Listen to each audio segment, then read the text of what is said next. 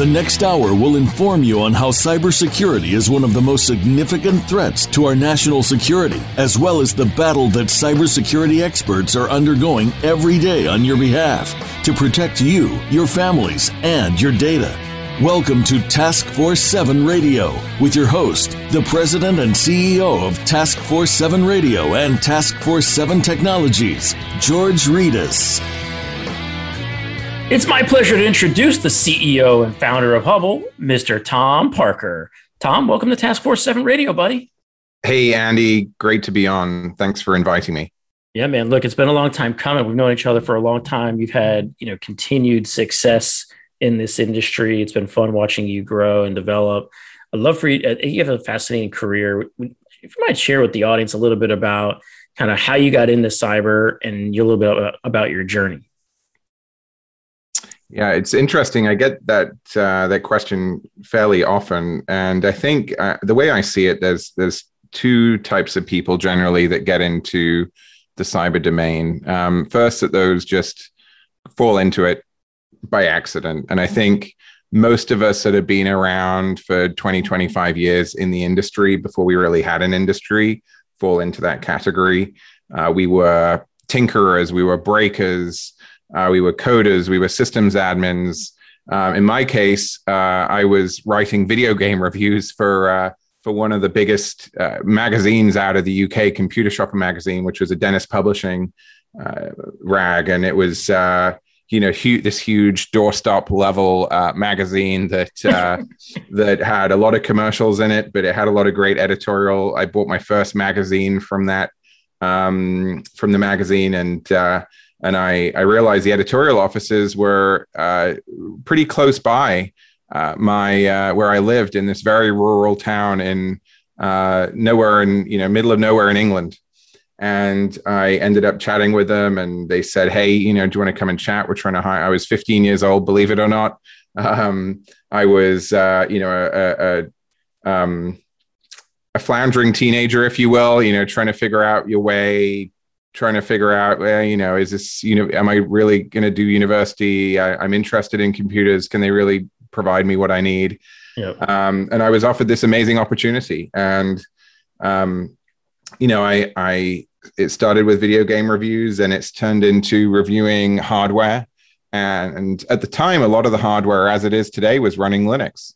And so I, I became fascinated with the fact that there were there were things beyond Windows.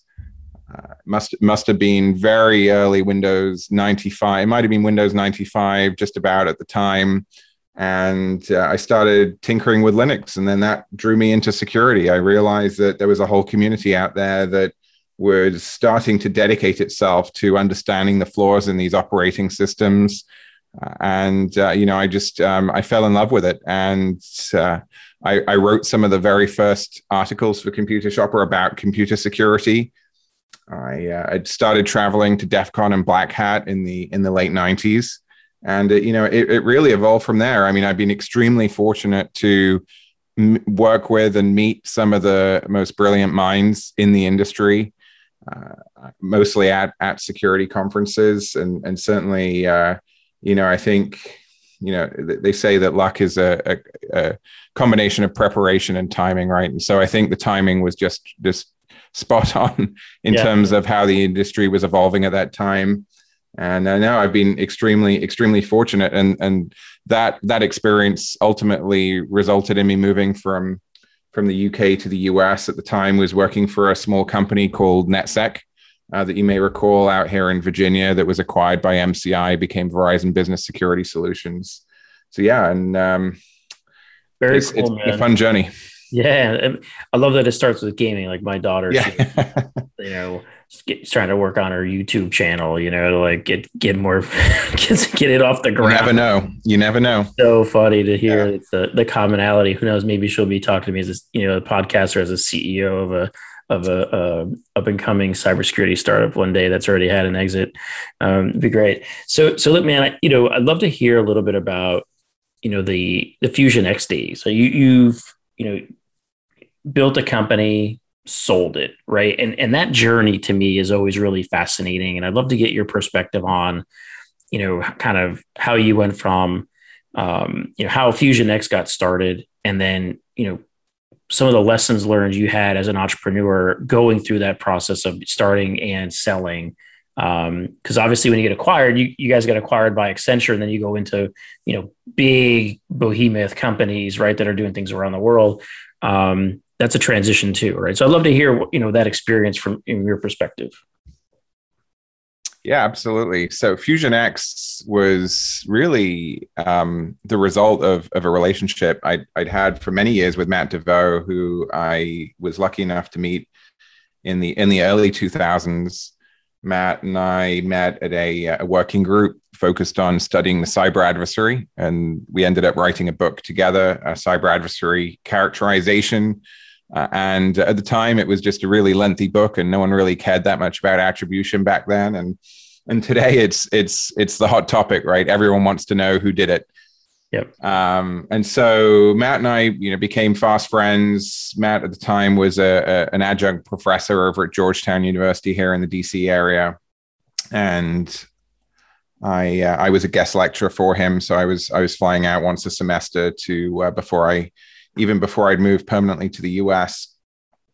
And uh, back in 2010, I was uh, running a, a, a, pro services organization at a at, at, uh, at a company called Securicon. And Matt, you know, we we sat down. We would have catch up lunches. We sat down, literally back of the napkin conversation. We were think, talking about the gaps in the in the industry from a consulting standpoint, the commoditization of professional services, the uh, increased focus on compliance versus actual security.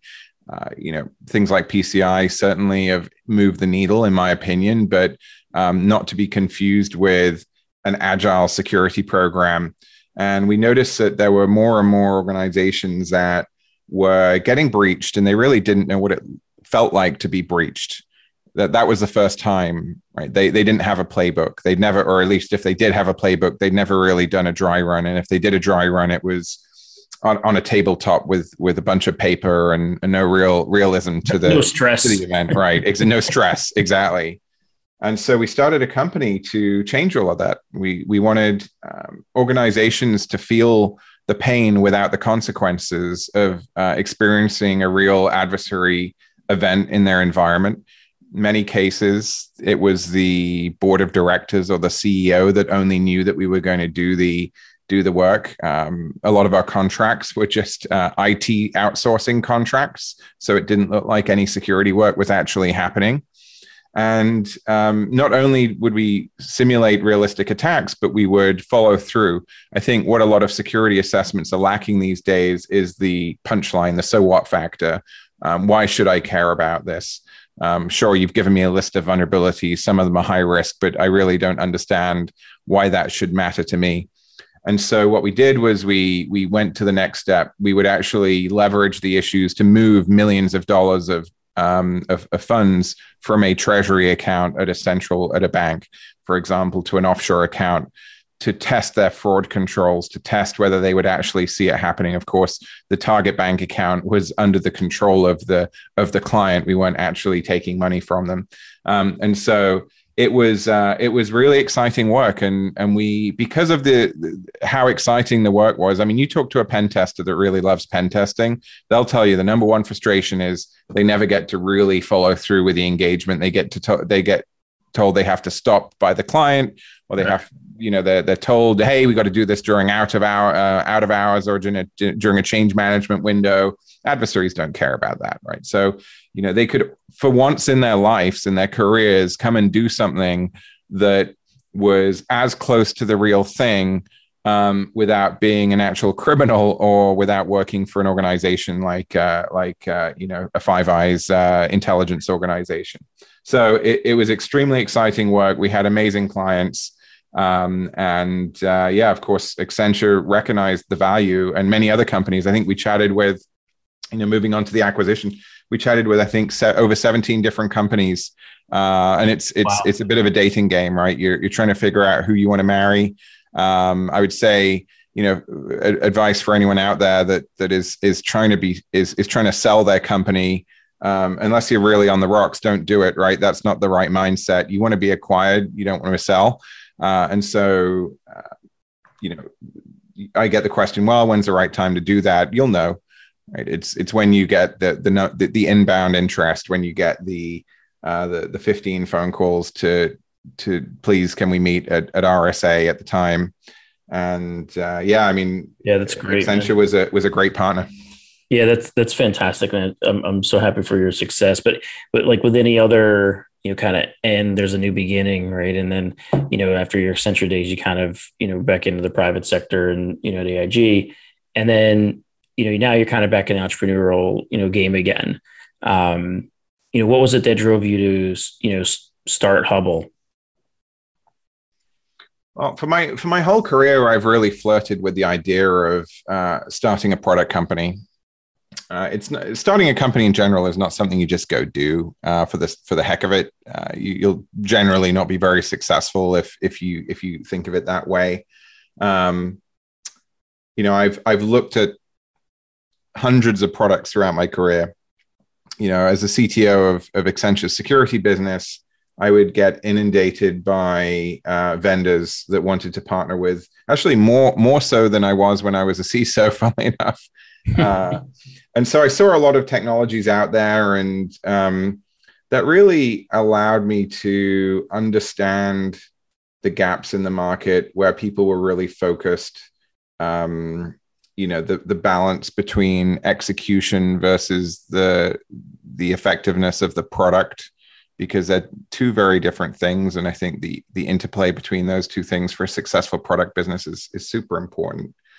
Um, so I knew I wanted to do it. It was really a question of timing and preparation, support, and, and of course, having an idea, uh, being laser focused on an industry problem that, that I knew I could go and solve.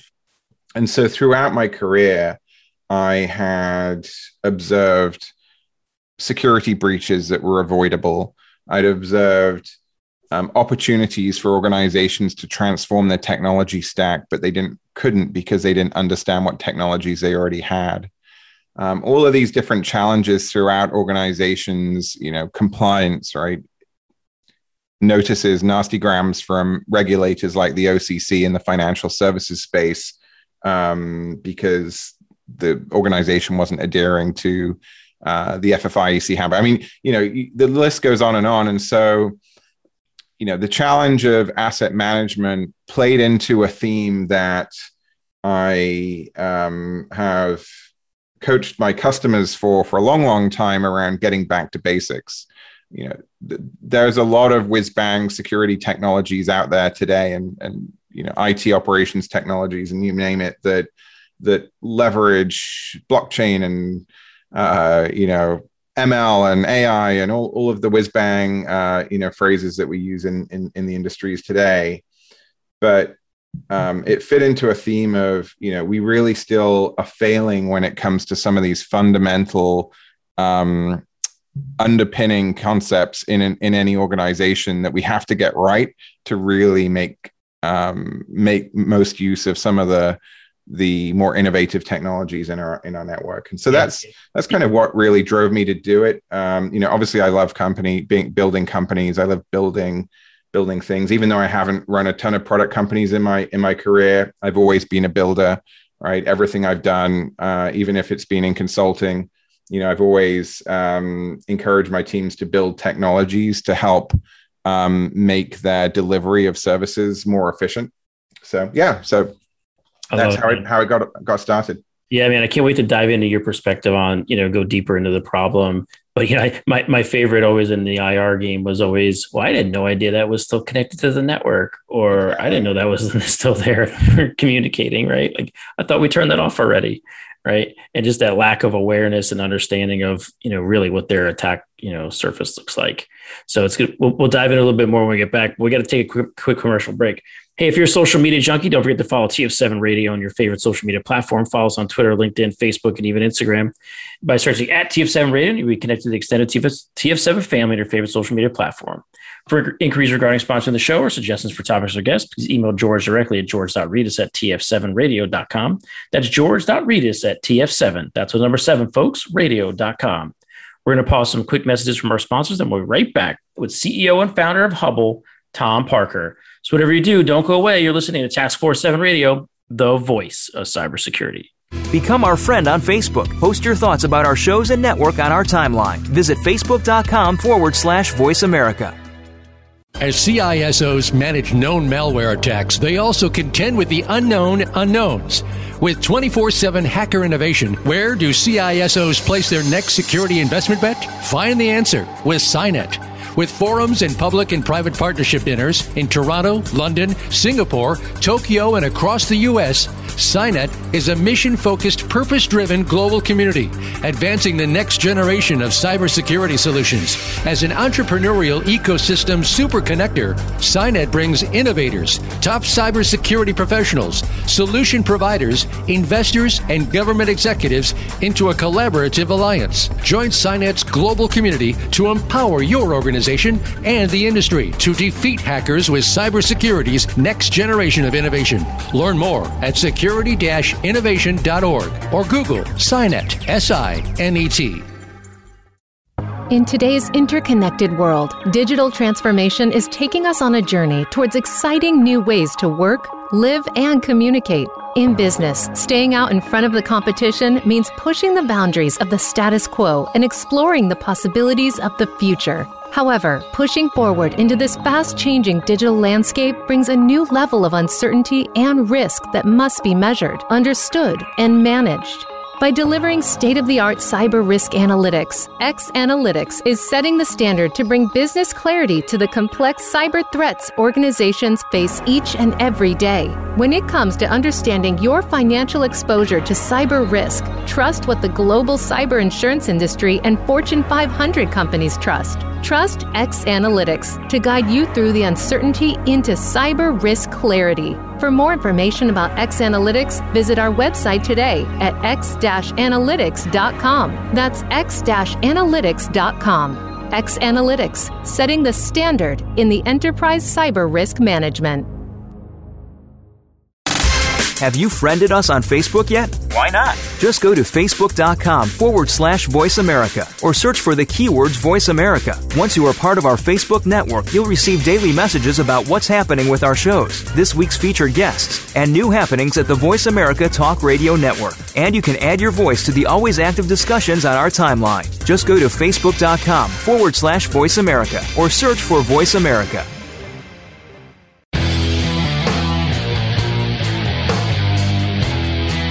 You're listening to Task Force 7 Radio with George Rettas.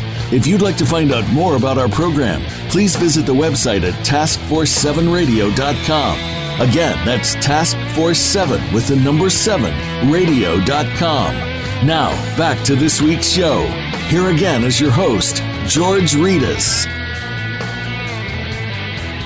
Welcome back to Task Force 7 Radio, the voice of cybersecurity. We're back with CEO and founder of Hubble, Tom Parker. Well, Tom, we started to hint that uh, you know asset inventory being one of the bigger challenges that organizations are facing today. But what what else are you seeing out there, man? Yeah, so I think there's two big areas that I see as, as systemic challenges to to a lot of organizations, and I think at a highest level, the big one I think is organizational commitment, institutional commitment to to cybersecurity as being a uh, strategic imperative for the growth of the business. Um, and what I mean by that is, you know, you see a lot of organizations that will hire a high profile CISO, they'll put out some press releases, they'll, uh, you know, have a, a very public view of, of, of cybersecurity and their commitment to it, but under under the hood, right? I think it's it's very different. The the CISO is still reporting up through technology the the budget for the individual and the headcount just doesn't support uh, the the things that the, the individual wants to, to to execute on and the support across the, the organization and the IT organizations and in the businesses just isn't there. And so for us to solve many of the the challenges that we have in in security today, whether it be patch management or deployment of technologies that are going to help us detect and respond more agilely to to threats.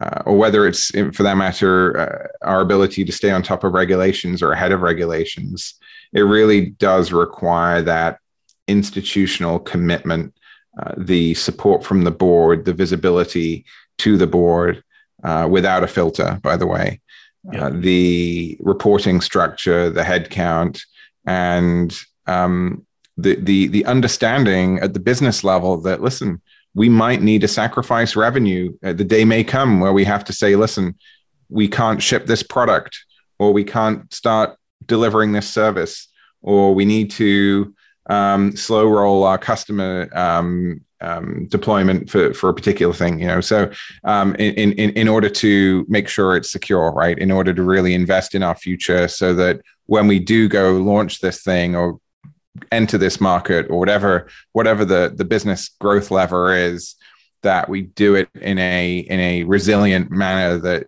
uh, that will not put the organization at risk in the long term. I think we we think in a very short sighted manner about security. Uh, things may be good for a year, uh, but the next year there's headcount freezes or budget right. reductions or whatever it might be. And so I think that's that's the first big one.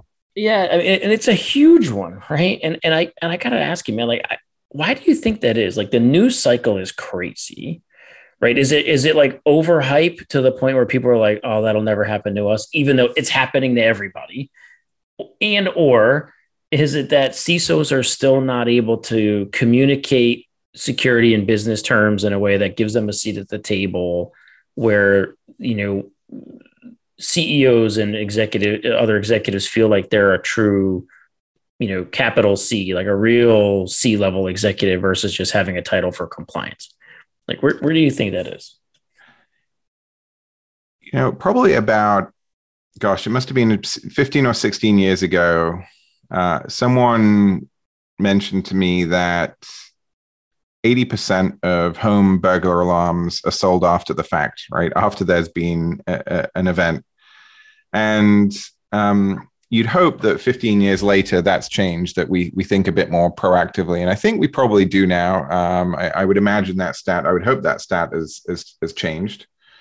But I, I, haven't seen it change as much in cybersecurity. Uh, I think that certainly the organizations that I chat with that uh, have made the the most steps forward for from a an institutional commitment. So I think the work that Jamil is doing, for example, over at Equifax, uh, Jamil's a, a, an amazing guy. I, have uh, had the opportunity to work with him at the World Economic Forum Center for Cybersecurity, and uh, and just what they've done in terms of organizational level commitment to security has just been incredible. Um, you, you, see the CEO talking about it in in the in the quarterly reporting calls. It's it's just uh, you know they really they really do um, uh, execute on on what they what they say. I, I think for other organizations, um, even after there's been an event, it's you know it's a short term blip in an increase in funds, um, but the ultimately the, the I would say the, the the common factor I see is is the businesses really need it's it's in the businesses right where it re- really needs to change because that's where the money's being made and there's a um, I think people are cautious about messing with the businesses because they're the money makers but at the end of the day um, that's where i see a lot of the the change the cultural changes really need to happen in terms of the way that they build product uh, or, or whatever the, the, the mechanism of, of revenue generation is for that organization.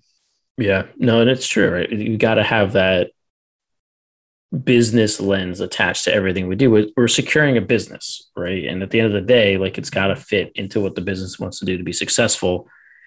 But conversely, you know, business leaders have to take it into account and make sure they have an informed opinion and to make decisions around how security is going to impact the revenue, you know, going forward. Exactly. Yep. That's right. So, so let's switch gears for one quick second, because like the one thing that is impacting people's bottom lines right now in, in multiple sectors is ransomware. Um, you know, and you're starting to see a lot more with the EO. You've got new security mandates, regulations are coming out. Um, data privacy is obviously picking up everywhere still. Um, but do you think you know what we're do- what the what the Biden administration is doing with the recent EO is is enough? I think it's a it's a good step in uh, in the right direction. I think anyone that's been in the DC area uh, working with uh, you know briefing people in in Congress and and uh, and other policymakers for a while, uh, such as I have, I think are a little bit skeptical of anything like that. Uh, because even you know dating back to the Bush and Clinton administrations, we've seen uh, security gu- guidance come out of the White House. Uh, ultimately, an EO has no funding behind it. I think a lot of people don't realize that, uh, and really, it takes acts of Congress to to to to drive funds um, in the uh, to, towards initiatives that can benefit the private sector. Obviously, an EO can direct uh, federal organizations to implement certain policies, but it doesn't help much in the private sector where where we see a lot of these challenges, such as the colonial pipeline. And so I think it it's it's a start, but I do think. Uh, you know, throughout my career, I've gone back and forth on on on the the necessary the necessity, excuse me, of of regulations, and I think that you know there is definitely a time and a place. I think you know I've spent a lot of time working with the electric utilities, oil and gas, and it's only because of the creation of of NERC and the CIP standards that some of these organizations have even considered uh, cybersecurity controls. Uh, they were otherwise happy to uh, continue operating in, in relatively ignorant bliss. And so I think um, you know we're seeing that in, in some organizations. And so yeah i think we, we do need some level of regulation in, in private industries to to move the needle. Uh, I, I don't believe that um, it, it is the the only answer but i think it will it will certainly help in some of these uh, less regulated industries that uh, are really really lacking uh, the the types of controls that you might see in place in for example a, a sophisticated financial services organization you know, the, at the top of the show, we talked a little, you mentioned kind of going back to basics. And if you think about the basics, you kind of, you know, get down to like, you know, simple frameworks like CIS top 20. And the first control, right, is mm-hmm. asset inventory. And we're, and, and that's kind of where you're back into this space and you're like, you know, everyone's known about this forever. And, you know, you're kind of now building a new company around this top control. Um, but I think the way you're doing it is actually pretty cool. And I'd like for you to dive into that a little bit. So I think this concept of asset intelligence uh, versus inventory, I think, is really cool. And uh, how do you define intel- asset intelligence over inventory?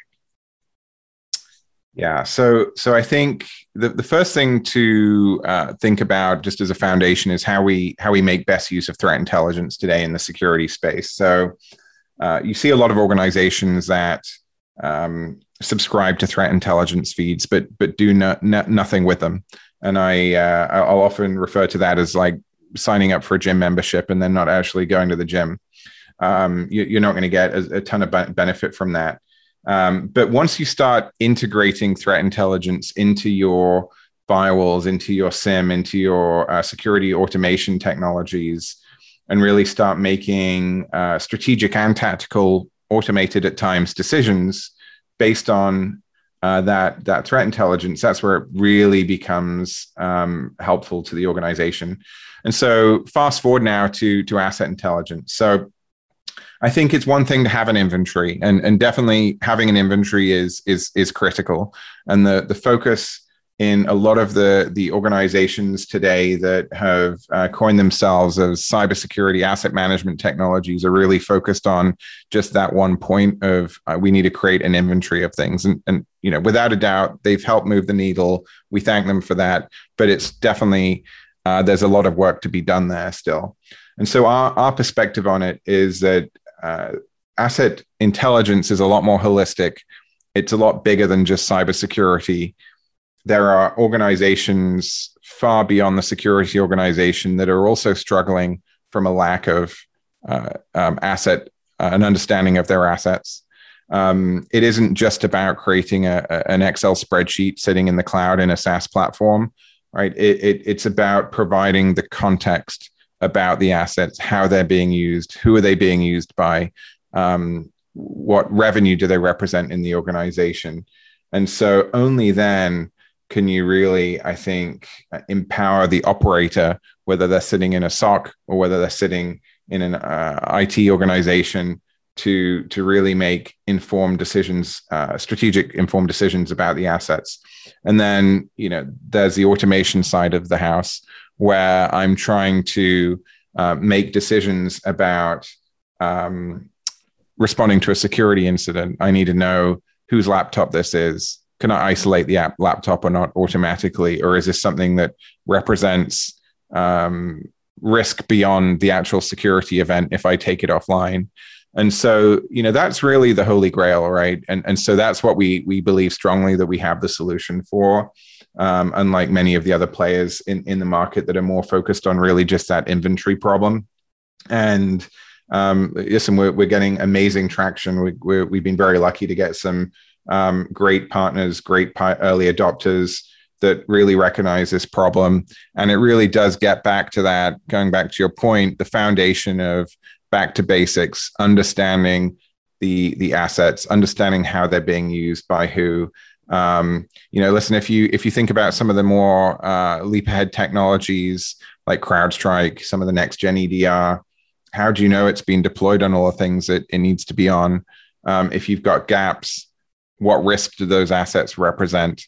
Um, patch management. How do you know that you're patching everything that needs to get patched? Do your vulnerability scanners actually touching every network in the environment that you actually have, or are there subnets that you didn't know about? Uh, there's all of these um, use cases that uh, I think as an industry, we've made the mistake of focusing on the higher level topics, such as uh, or other like the lower level to- topics, excuse me, like patch management, without first thinking about what are the things I need in place for that program to be successful. Yeah, man, it's it's such an interesting concept because everyone is still struggling with this, and as IoT continues to explode, companies still have no idea what's on their network.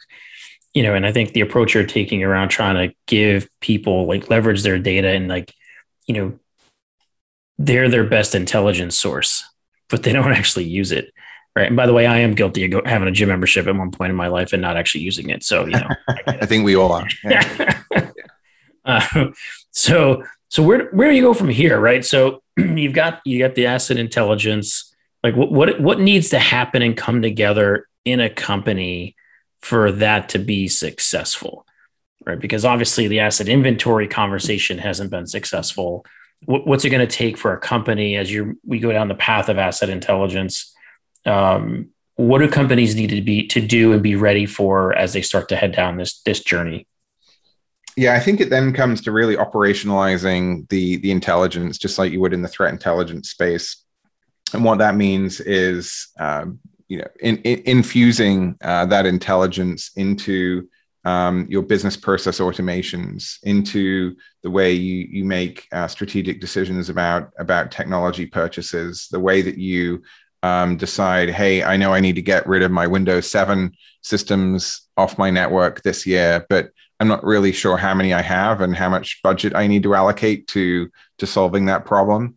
Um, and so and and making sure that uh, the the organization more broadly knows this, that this capability now exists right? It could be even a finance team.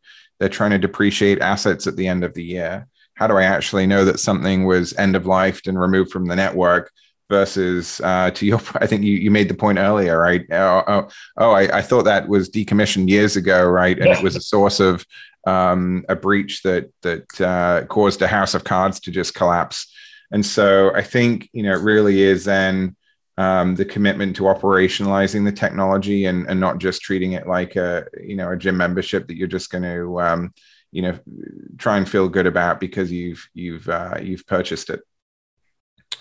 Yeah. I mean, this got to happen. So, so, so where, do you think there's going to be, I mean, now that you're, you know, you're back in the entrepreneurial space and you know, you're looking at, at you know, competition, but as you look outside of your current segment and look across like cybersecurity technologies and just kind of where things going, I mean, where do you think the the product landscape is going to move to? I, I feel like there's going to have to be some sort of consolidation. Like there's so many companies, not enough customers. Um, uh-huh. You know, like yeah. where do you see that space going? You know, and kind of what's your advice for folks that are looking to become entrepreneurs going forward and as they're trying to get into the marketplace? I think it really depends what you want in life. I, I, think if if you if you want to, a lot, a lot of the new companies that are being created these days are, are, are features, right? They're point solutions, um, and that's why we have so many of them, because you have these point solutions that address a very specific thing, and um, they're either going to get go out of business or are they going to get picked up um, by a platform player that needs that kit? And P- Palo Alto has been doing this, right? They've been picking up these point solutions to um, build out a a platform and you know really really own own the network, uh, the endpoint, the cloud, and and you see that ac- across the board, right? CrowdStrike has recently acquired a, a digital identity company. Um, and so you are going to absolutely see that consolidation from a from from the point of view of Hubble. Uh, we we we had no interest in building a, a, point solution, right? That's one of the reasons that we're not um, don't consider ourselves as necessarily going after the cybersecurity asset management space because I do think that is a a capability that it exists within security when there's a a, a need for this um, beyond just the security domain. Yep. And uh, yeah, and so I, I, absolutely see that they're going to be a, the, the, the consolidation in the market will will continue. Um, I think that um, you know Microsoft is going to uh, continue to. I don't know if you saw that they risk they acquired RiskIQ. I did. Yeah. Last week, really interesting acquisition. Uh, I think you're going to see uh, Microsoft and other large software businesses like them becoming more and more active in in the security space, having security capabilities as part of a holistic platform, uh, and um, yeah, so I think that that trend is gonna gonna continue. And I think, listen, again, you know, if if, if you're okay with um, building a point solution, you'll probably get to 15, 20 million in, in ARR and get picked up. There's there's nothing wrong with that. I think at Hubble, we're, we're really interested in building something uh, that really is a platform that really can um, move the needle for a number of stakeholders across the whole organization and um, become the nerve center of, of asset intelligence for the enterprise. Very cool, man. All right. We're going to take another short break to hear from our sponsors, but don't go away, folks. We'll be right back with more from CEO and founder of Hubble, Tom Parker. You're listening to Task Force 7 Radio, the voice of cybersecurity. Become our friend on Facebook. Post your thoughts about our shows and network on our timeline. Visit facebook.com forward slash voice America. As CISOs manage known malware attacks, they also contend with the unknown unknowns. With 24 7 hacker innovation, where do CISOs place their next security investment bet? Find the answer with SINET. With forums and public and private partnership dinners in Toronto, London, Singapore, Tokyo, and across the U.S., SINET is a mission focused, purpose driven global community, advancing the next generation of cybersecurity solutions. As an entrepreneurial ecosystem super connector, brings innovators, top cybersecurity professionals, solution providers, investors, and government executives into a collaborative alliance. Join SINET's global community to empower your organization and the industry to defeat hackers with cybersecurity's next generation of innovation. Learn more at security security-innovation.org or Google SINET, S-I-N-E-T. In today's interconnected world, digital transformation is taking us on a journey towards exciting new ways to work, live, and communicate. In business, staying out in front of the competition means pushing the boundaries of the status quo and exploring the possibilities of the future. However, pushing forward into this fast changing digital landscape brings a new level of uncertainty and risk that must be measured, understood, and managed. By delivering state of the art cyber risk analytics, X Analytics is setting the standard to bring business clarity to the complex cyber threats organizations face each and every day. When it comes to understanding your financial exposure to cyber risk, trust what the global cyber insurance industry and Fortune 500 companies trust. Trust X Analytics to guide you through the uncertainty into cyber risk clarity. For more information about X Analytics, visit our website today at x-analytics.com. That's x-analytics.com. X Analytics, setting the standard in the enterprise cyber risk management. Have you friended us on Facebook yet? Why not? Just go to facebook.com forward slash voice America or search for the keywords voice America. Once you are part of our Facebook network, you'll receive daily messages about what's happening with our shows, this week's featured guests, and new happenings at the Voice America Talk Radio Network. And you can add your voice to the always active discussions on our timeline. Just go to facebook.com forward slash voice America or search for Voice America.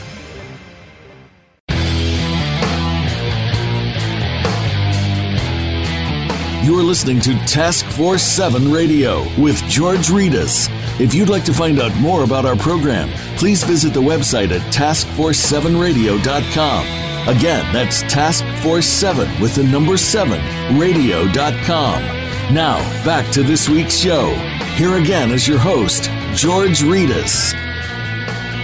Welcome back to Task Force 7 Radio, the voice of cybersecurity. We're back with CEO and founder of Hubble, Tom Parker. Well, Tom, I appreciate you know you giving us some insight into and advice for for entrepreneurs and you know how you've navigated your entrepreneurial career. Uh, but I'd love for you to do the same. You know, since you're for practitioners, since you know you've got a unique balance of having been a practitioner and an entrepreneur, and I think it'd be cool to, you know, you know, try to share that knowledge and expertise as you know companies are you know hiring so many people these days, but, but but people just don't know how to break in and where to start. So, what, what advice would you give to a new, you know, up and coming practitioner?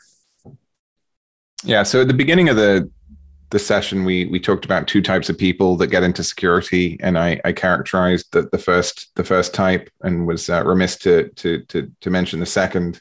So the second, I think, is those that see opportunity in cybersecurity and would like to get into the space. They're not sure which, you know, do I want to get into firewall management? Do I get into incident response? Uh, this pen testing thing seems kind of cool, but where where do I start? So first, I'll I'll address that that group. So I think, uh, it, you know, certainly understanding uh, where you want to go is is is super important. Uh, I think foundational knowledge though is key and I think this is where people that fall into it have some of the benefit because they're already a systems admin or um, they've already been coding and they understand assembler. Uh, and so that kind of naturally pulls them into an area of, of specialization. Uh, I think if uh, if if you're not that in that group and you you're trying to find your way, I think certainly getting that foundational knowledge is really important. That's going to make you the most successful in in the business, in my opinion.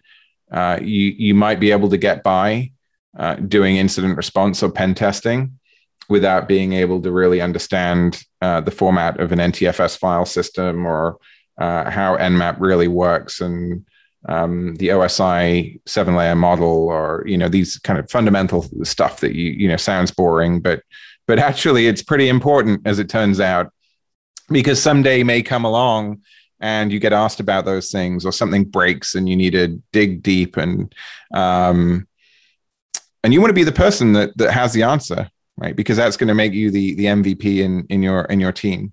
And so i think that would be my first my first piece of advice is you know understand the fundamentals.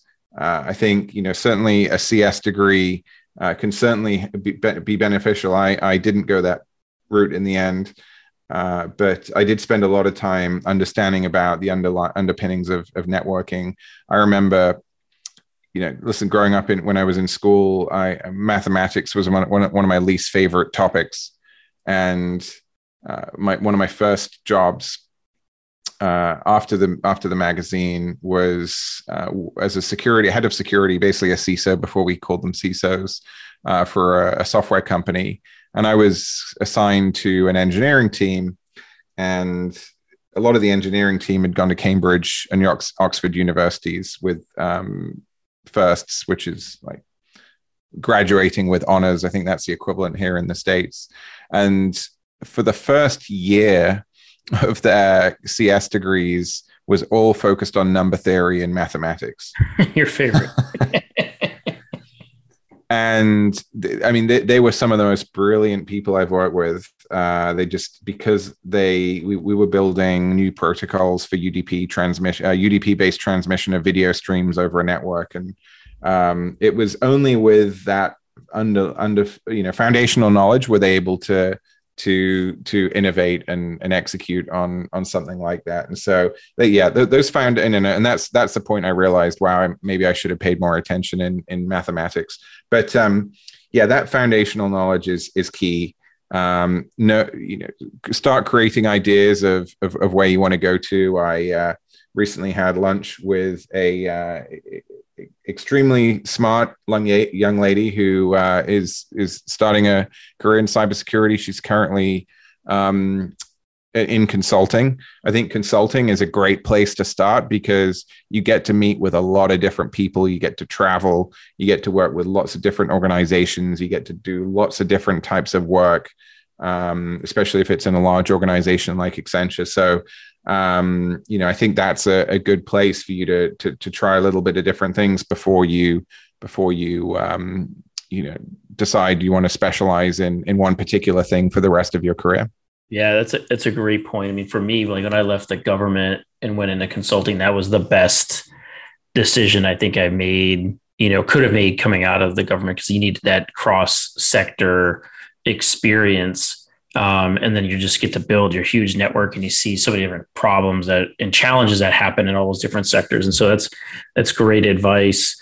You know for you like you're also you know not just a practitioner but you're you're a ceo right? And and i think that's that's not lost on me in kind of how you're in a position to help other ceos whether they're in cybersecurity or not think about how security fits into their business so how how are you, you know, when you talk to CEOs of other companies, like how are you helping them understand the value of cyber from like the CEO to CEO, you know, conversation?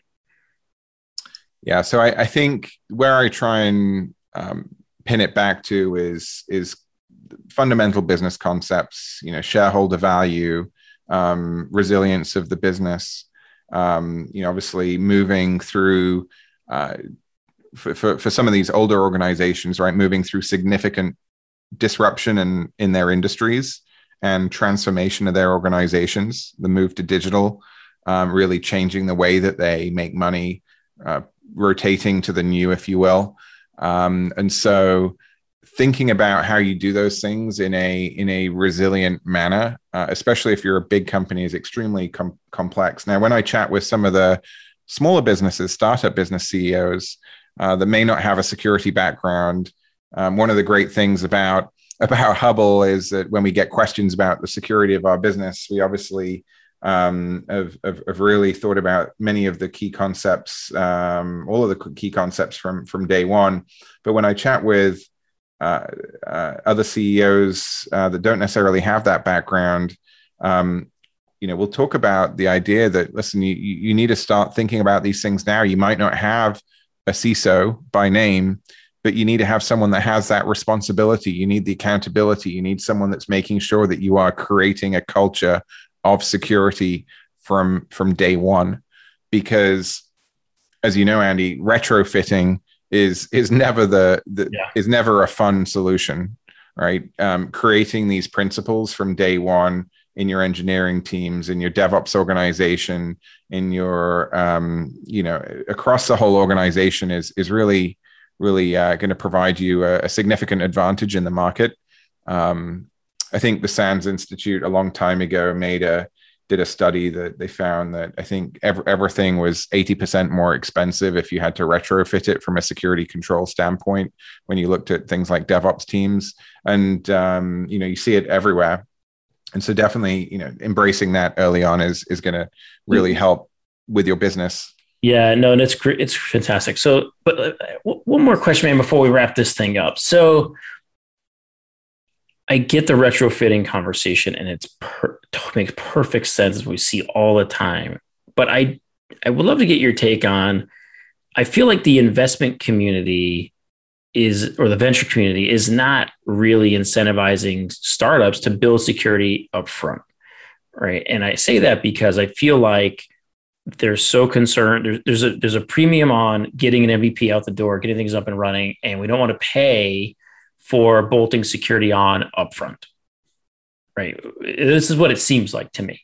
Like what's your experience there and like what are you seeing um, in those types of conversations where you know, we're almost companies are almost forced to bolt on security after because they're they're now they don't have the cash to actually build up in the beginning. Yeah, I, I think it's actually it's it is the responsibility of the investment community to start thinking about those sorts of things, um, to start requiring as part of their diligence um, a a commitment to security with that particular product. Um, and it's not just about security. I think it's also about things like responsible innovation, right? Um, are we investing in something that's going to be the next Cambridge Analytica, right? That that is going to um, potentially misappropriate uh, people's information or do something that otherwise goes against um, some of the the newer principles uh, that we're we're establishing in uh, in the technology community. And so I, I think, yeah, absolutely. Um, the the, the inv- investors have a ton of influence, right, on yeah. on how businesses are run. They they typically will sit on a board of a company, and so I definitely think that um, a more proactive interest from the investment community in in some of those considerations will uh, will will go a very long way.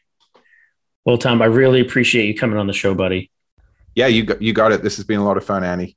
Cool. We'll do it again. All right, folks. Time for us to bounce up on out of here. But before I go, I want to remind our listeners to visit the cybersecurity, go to the Cybersecurity Hub to get a recap of tonight's show and get other up to date cybersecurity breaking news at www.cshub.com. That's the Cybersecurity Hub at cshub.com. Thanks for tuning in. You're listening to Task Force 7 Radio, the voice of cybersecurity. Stay frosty out there.